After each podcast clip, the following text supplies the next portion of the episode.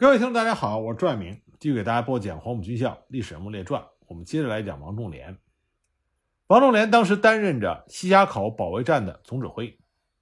面临日军占领了内乡县城之后，杀向西峡口，王仲廉迅速做出了国军的布置。他命令八十五军二十三师坚守西峡口城，命令八十五军五十五师作为预备队，隐蔽于西峡口镇北部大块地一带。随时准备接应二三师突围，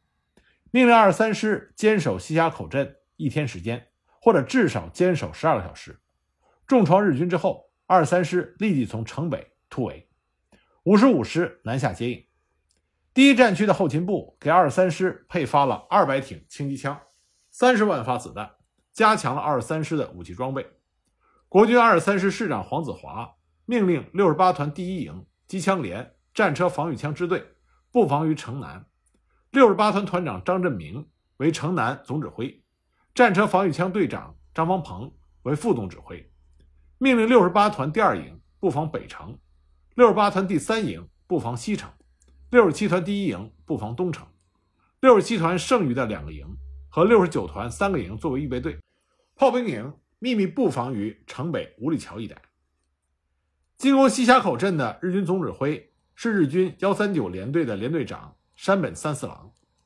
他的攻城计划是定于三月三十日早上五点发起攻击，攻城的方针快速猛攻，一个小时之内攻下西峡口镇，从精神上震慑西峡口地区的国军。兵力部署是幺三九联队第一大队和炮兵中队攻打南门，炮兵阵地设于城南；战车第三大队第一中队攻打北门，第三大队第二中队攻打东门。第二大队攻西门，冈村宁次任命了日军幺零师团师团长木村金广为西峡口主战场的总指挥，任命日军战车第三师团师团长山路秀男为西川县副战场总指挥。这两位日军的师团长把攻打西峡口镇视为打开西峡口通道关键性的一战。两位师团长都是亲临战场，鼓舞日军在一个小时之内。攻下西峡口镇，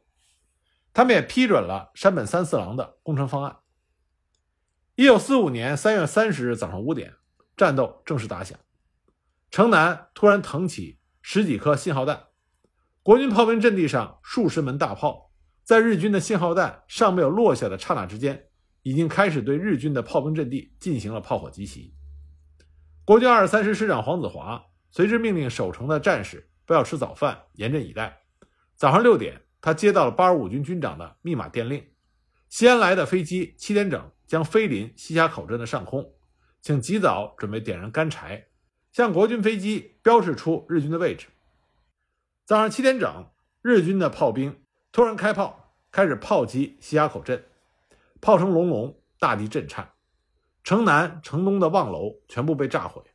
躲在城墙背后的国军战士等着日军的炮火一停。立刻持枪走上城墙，依靠着城垛作为掩体，开枪扫射日军。攻城的日军纷纷倒地。这时候，守城的战士听到西北方向上空的飞机声，城墙上四周的干柴堆一起点燃，四百多个火柱直冲上空。城内城外两军阵地泾渭分明。十六架 P 五十一型国军轰炸机向城外的日军阵地投放炸弹，城上的战士也向外发枪扫射。日军顿时伤亡狼藉，没有被击毙的日军只好退却。黄子华师长立刻命令张方鹏队长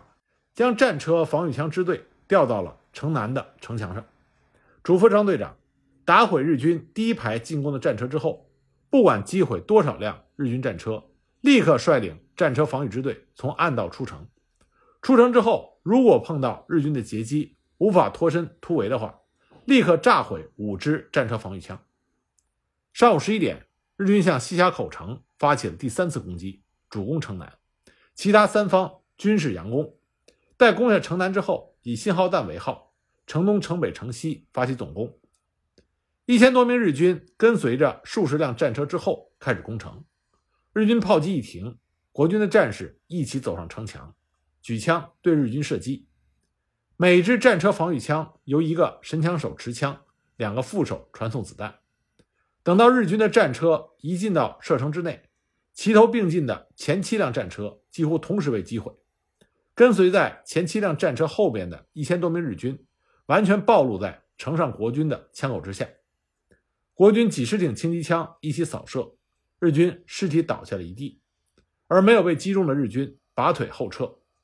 日军第二排的战车驾驶员看到前面的战车被击毁，也是不约而同的掉头后退，跟随着后面的日军夺路而逃。黄子华师长立刻命令张方鹏率队撤退。国军八十五军的军长吴绍周考虑到日军一万多人竟然攻不下西峡口镇，那么日军一定会对九平方华里的西峡口镇进行焦土攻击。在得知西峡口镇上空万里无云的情报，他立刻用密电码命令五十五师师长李守正于下午一点整亲自带领两个团攻破城北日军的防线，接应二十三师突围。然后在老灌河西侧布防，坚持到四月二日上午十点，再向重阳镇转移待命。同时，他电令二十三师师长黄子华于下午一点半出城北突围，在和接应的部队五十五师会合之后，向老灌口西侧布防。西峡口镇午后一点十分，天空万里无云。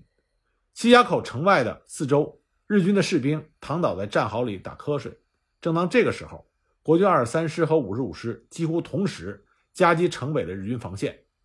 被惊醒的日军士兵爬起来夺路奔逃。仅仅三十分钟的攻击，两个师的国军部队就冲垮了城北日军防线。两师国军会师之后，立刻就向各自的防地奔去。与此同时，国军八十九军军长顾锡久电令驻防西川县城的六十二师师长包如礼，电令中称，日军幺五师团一部。日军幺零师团幺六三联队战车第三师团第三联队进犯西川县，敌强我弱，不守孤城。特列拟部于四月一日夜间十点开始撤出县城之后，一部兵力撤往仇司岭，会同幺九师刘广信部布防仇司岭，阻击日军进犯京子关。谨记，我国军防守西川县的战略目标，不是固守城镇，而是实行绕山推磨战术，创造战机。以消灭日军有生力量为目标，为西峡口主战场国军部队扫除后顾之忧。包里得到电令之后，就部署了迎战日军的计划，放弃西川县城，让日军背上这个包袱。国军的主力部队在野外打运动战，消灭日军有生力量。西川县民团布防于日军进犯西川县的路上，阻击日军三到五个小时，给予日军一定的打击。六十二师迅速的布防仇司岭，阻止日军进犯京子关。三月三十一日晚十点，有序的组织西川县城的居民撤退，在四月一日早上四点前务必要撤退完毕。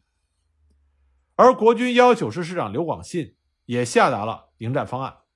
三月三十一日晚十一点，他麾下的丁英杰团长率领第一团悄悄出城，以往仇司岭西侧集结，构筑工事，伏击日军。西川县民团团长杨家会率领民团第一团布防于叶沟、雷锋亚一线，待日军达到防线之后，摆出主力迎战的态势，给日军一定打击之后，立刻撤往仇司岭东侧布防，配合友军围歼日军。西川县民团副团长白文熙率领第二团布防于陈营、卡房一线，构筑工事，在阻击日军之后，向仇司岭东侧转移，同第一团会师。杨家会团长再抽出一连的兵力，组织城内的百姓，于三月三十一日晚十点开始向城西山里转移。四月一日早上四点前撤退完毕。老百姓撤退的时候要做到无声有序，千万要避免大哭大叫的现象。六十二师主力和幺幺九师的主力布防仇司岭主峰，命令六十二师第一团迅速从湖北省阳西镇移防京子关。在西川县民团连长李玉海的精心组织下，西川县城近一万多的居民毫无声息地转移到城西山区。国军六十二师六千五百多名守城的士兵也撤往仇司岭布防。西川县民团第二团在杨家会的指挥下，把日军石原秀珍中队四千五百多名士兵阻击于叶沟、秧田防线一天时间。日军吉松山森中队四千多名士兵。也被西川县民团第二团阻击于陈营卡房一天时间。西川县的民团在这两个防线一共击毙了日军二百五十多人，击伤一百八十多人，然后于当天下午五点各自撤往各自的防区。一九四五年四月一日早上四点，日军炮兵在对西川县实施了三十多分钟的炮击之后，八千五百多名日军分兵四路攻击西川县城。攻城部队选择了有利地形，快速进城。上满义律也随之率领着指挥部进城。在拿下西川县城之后，日军南阳前线的总指挥内山英太郎给出了之后的作战方案：一、用重金收买当地的中国人，迅速建立起中国皇协军维持会，帮助日军维持社会秩序，建立一个策应西峡口主战场的战略基地；二、命令幺六三联队主力攻占绸丝岭，抢占京子关，打开进军西安的道路。如果不能够攻占京子关的话，在西川县境内扩大战果，帮助建立策应西峡口主战场的基地。从此之后，布防西川县的国军六十二师、幺九师、三十六师和西川县的民团，就运用绕山推磨的战术，和日军幺六三联队展开了殊死搏斗。从一九四五年三月三十日到一九四五年八月十九日的一百四十二天的时间里，国军各部在西川县的境内和日军进行了五次比较大的作战，一共歼灭了日军三千四百九十一人。同时，在这一百四十二天之内，国军还和日军进行了两百多次的游击小规模作战，累计歼灭了日军三千多人。也就是说，在西川县战场，国军一共歼灭了日军六千多人，其中击毙的日军官佐包括大队长矢野清真、上尉队长小西英吉、少尉队长高坂垒三等十五人，粉碎了日军企图在西川县建立策应日军在西峡口作战基地的计划。保证了在西峡口地区作战的国军部队没有了后顾之忧。那我们再来看西峡口主战场。西峡口地区位于伏牛山的深山区，长达七十余里的西峡口大峡谷，这是出豫进陕、攻打西安的大通道。西峡口境内有十六个可以遏制西峡口大通道的山头。如果武力不能直接打通西峡口通道，只要能够攻占这十六个山头中的任何三个山头，就可以瓦解保卫西峡口通道的防线。因此呢，中日的双方高级将领都把攻打西峡口的战略方案聚焦在西峡口通道和西峡口境内的十六个山头上。侵华日军总司令冈村宁次把发动老河口西峡口战役视为最后征服中国的关键性一战，要挽救于日本帝国于不灭。决定日本帝国兴废存亡的关键性一战，这写在了《日本昭和十五年中国派遣军》一书中。冈村宁次一再的叮嘱指挥老河口、西峡口战役的将领，攻占老河口务必最快的占领西峡口。老河口是头，西峡口是尾，保住老河口必须占领西峡口。冈村宁次将两万日军用于攻打老河口，调遣了四万日军攻打西峡口。那么，以王仲廉为总指挥的国军，他们的迎战方案是如何的呢？这个迎战方案是这样的：一、构筑西峡口带状阵地，奎文关作为进入带状阵地的进入口，马鞍桥是带状阵地的底部，奋勇迎战，巧妙的诱敌西进之后，封死奎文关的口子，堵死马鞍桥的底部，将日军围歼于马鞍桥的阵地前。二。构筑以西峡口镇为中心，将十二万国军部队和一万多的民团部队布防于北至马鬃岭、西至西川县毛塘街的一百五十华里的防线上，将西峡口境内的各个山头连成一线的长蛇阵，把日军组织于长蛇阵以东的西峡口地区。那么，日军总司令官冈村宁次和日军总参谋长松井太久郎，他们拟定攻占西峡口的作战方案是。西川县和西峡口互为毗邻，西峡口战役分设两个战场，西峡口为主战场，西川县为副战场。日军占领西川县，消灭西川县境内的国军之后，构建策应西峡口主战场日军作战的基地。日军的主力部队打通西峡口峡谷，进军陕南，攻克西安。如若打通西峡口峡谷受阻，那么就集中兵力相继攻占西峡口境内十六个山头的任何三个山头。这样就可以斩断国军一百五十华里的长蛇阵，就此打开攻占西安、猛攻重庆的西峡口这个大门。那么，历经一百四十二天的西峡口主战场作战，首先打响的是老灌河阻击战。按照构建代行阵地的计划，当时命令河南省保安部队的两个团布防在老灌河的西岸，阻止日军于老灌河东岸四十个小时。河南省保安部队第二团、第三团、南阳民团第五团共计是六千五百七十八人，布防于老灌河西岸十里长的河岸边。第二团布防于老灌河渡口的左侧，第三团布防于老灌河渡口的右侧，而南阳民团第五团作为总预备队，集结于老灌河渡口西边的豫陕公路两侧。完成阻击任务之后，第五团向霸王寨方向集结，第二团和第三团分别向奎文关方向撤退。河北省保安部队第一炮兵营的十六门远程炮。设防于老灌河渡口南侧的四山跟前。老灌河东岸和西岸的地域狭窄，保安部队定于晚上十点整，首先向日军的炮兵阵地开炮，炸毁日军的炮兵阵地。刘茂恩从老灌河西岸的防线借来了一台功率很大的发电机，每个营的阵地前都安装了四个探照灯。日军幺三九联队联队长山本三四郎的渡河计划是：四月一日早上三点。第一大队抢渡老灌河，渡过老灌河之后，经傅家营、岳家营向奎文关进犯。天明之前，第一大队攻下奎文关。第二点是，第二大队渡河之后，经金县崖、霸王寨向丁河镇推进，协同第三大队攻打丁河镇。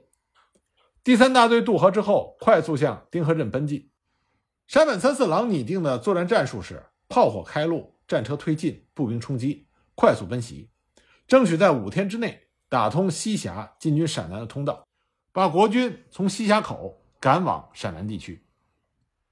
国军按照制定的作战计划，在三月三十一日夜晚十点向日军的炮兵阵地开炮，一举炸毁了日军的炮兵阵地。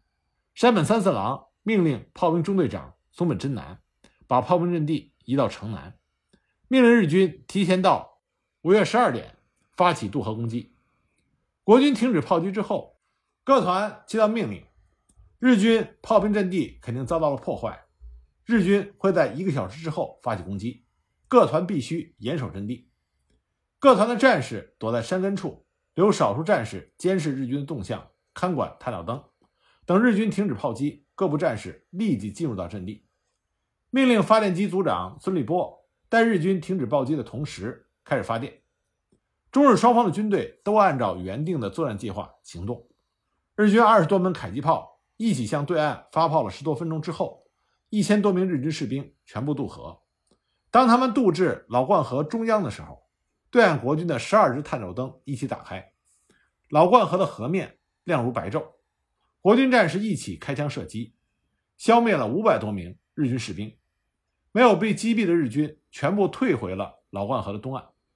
日军幺幺零师团的师团长木村金广。随之就命令停止进攻。他电请战车第三师团长山路秀男将战车第三师团的山炮中队从西川县调来参战，用两个中队的重迫击炮和迫击炮对国军的阵地进行了炮击，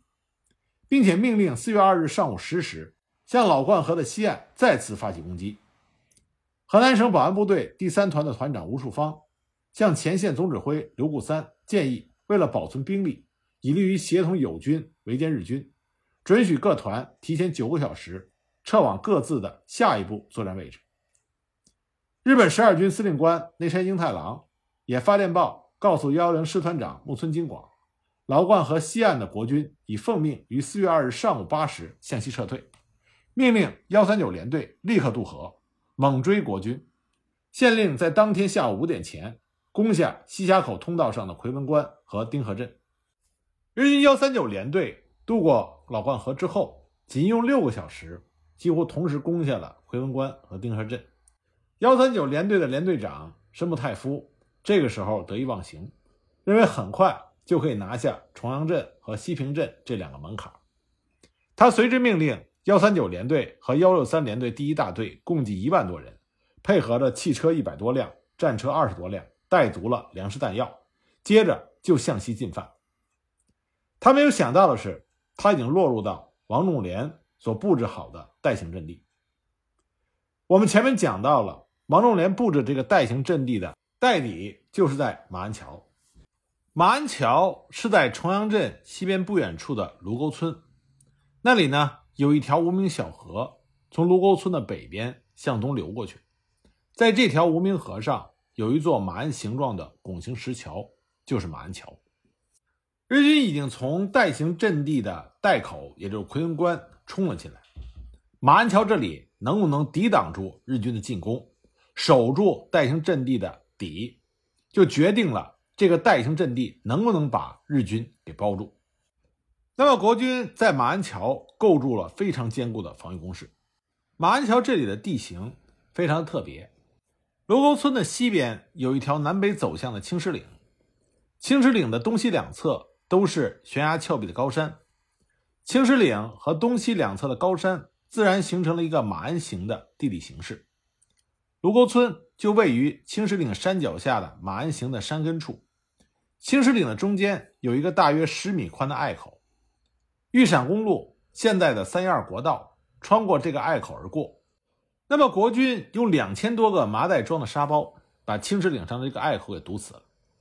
然后将四十三师的兵力。布防于隘口南边的庐山和隘口北边的桐树山，